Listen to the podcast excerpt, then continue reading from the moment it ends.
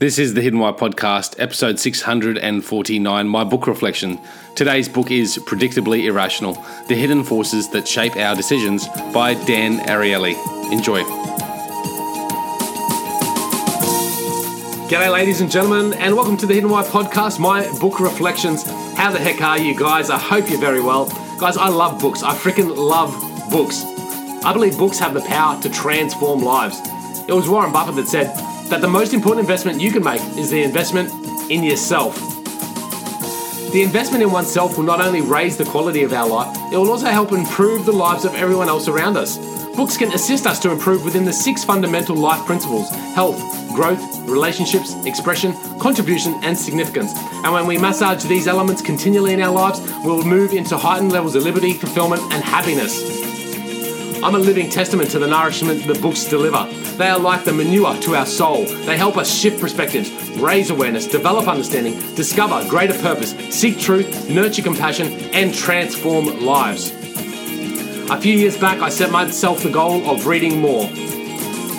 The target was to read a book a week, and that's why this segment exists. It held me accountable to that goal, and now it's a sustainable habit that I'm absolutely grateful for.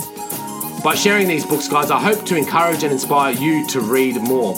It also provides me a platform to express my thoughts and increase my understandings of what I've learned. This is the Hidden Why podcast, guys. This is my book reflections. If you'd like to support the show, you can do so by purchasing any of the books that you hear in this review through the links at thehiddenwhy.com. Guys, that's it for me. I hope you enjoyed today's book reflection. I'll speak at the other end. Enjoy the show. In this book, Dr. Dan Ariely, a professor of behavioral economics at the Duke University, uncovers why humans are predictably irrational. Every day, we are responsible for making numerous decisions, and what Dan was intrigued by is that despite our assumption that we are smart, logical beings, we often make poor decisions that don't seem logical at all. Often, emotions become entangled in the decisions we have to make. We overvalue, we procrastinate, and we make the same poor decisions time and time again. From his perspective, it seemed humans are highly irrational, hence his research behind this book. As a behavioral economist, Dan gets to study how irrelevant or external forces influence our decisions, causing us to behave as we do. Traditional standard economics suggests that we are logical and that our behaviors are motivated by rational and measurable worth as it applies to the decision at hand. It suggests that for all decisions we make, there is a logical reason. If that were the case, we'd probably all make remarkably better decisions all the time, and I, for one, certainly don't. Behavioral economics, economics look at how psychology, cognitive, cultural, social, and environmental factors play a role in determining all economic decisions and movements. The importance of this work is to firstly understand what and how our decisions are influenced, and secondly, in understanding, help us make improvements. As Dan highlights, while irrationality affects our lives and misguides our behaviors, it is not senseless or random. In fact, it is systematic and predictable. The case studies and research presented in each chapter of this book proves Dan's point that we are predictably irrational. What I appreciate about Dan's work, having read a few of his books now, is its simplicity. He presents nothing overly complicated that a novice like myself couldn't gain understanding and value from. In each chapter of this book, Dan raises an argument or commonly held belief, presents his research, test studies, and experiments, and closes with a clear conclusion. Each time proving that logical economics is often overruled by determinately irrational behavior. A couple of example chapters includes why we behave fav- favorably when something is free. In the chapter The Cost of Zero Cost, Dan highlights why making something free, even when the tangible value or worth hasn't changed, dramatically changes our behaviors. If you want people to adopt a new behavior that may be uncertain or unfamiliar, make it free, make the change, and watch the interest rise. In one study, he shows how discounting an item from 20 cents to 10 cents makes a difference. But discounting something from 10 cents to free makes a huge difference, even though the discount is of the same value. We love free and behave somewhat uncontrollably. In another chapter, The Power of Price, Dan's research highlights the price of the placebo effect. Most of us understand that price is often just a sign of prestige or status, but we often disregard how this affects the undeniable joy or benefit we received from that product or service. Dan's research highlights how higher priced medication has a higher placebo effect.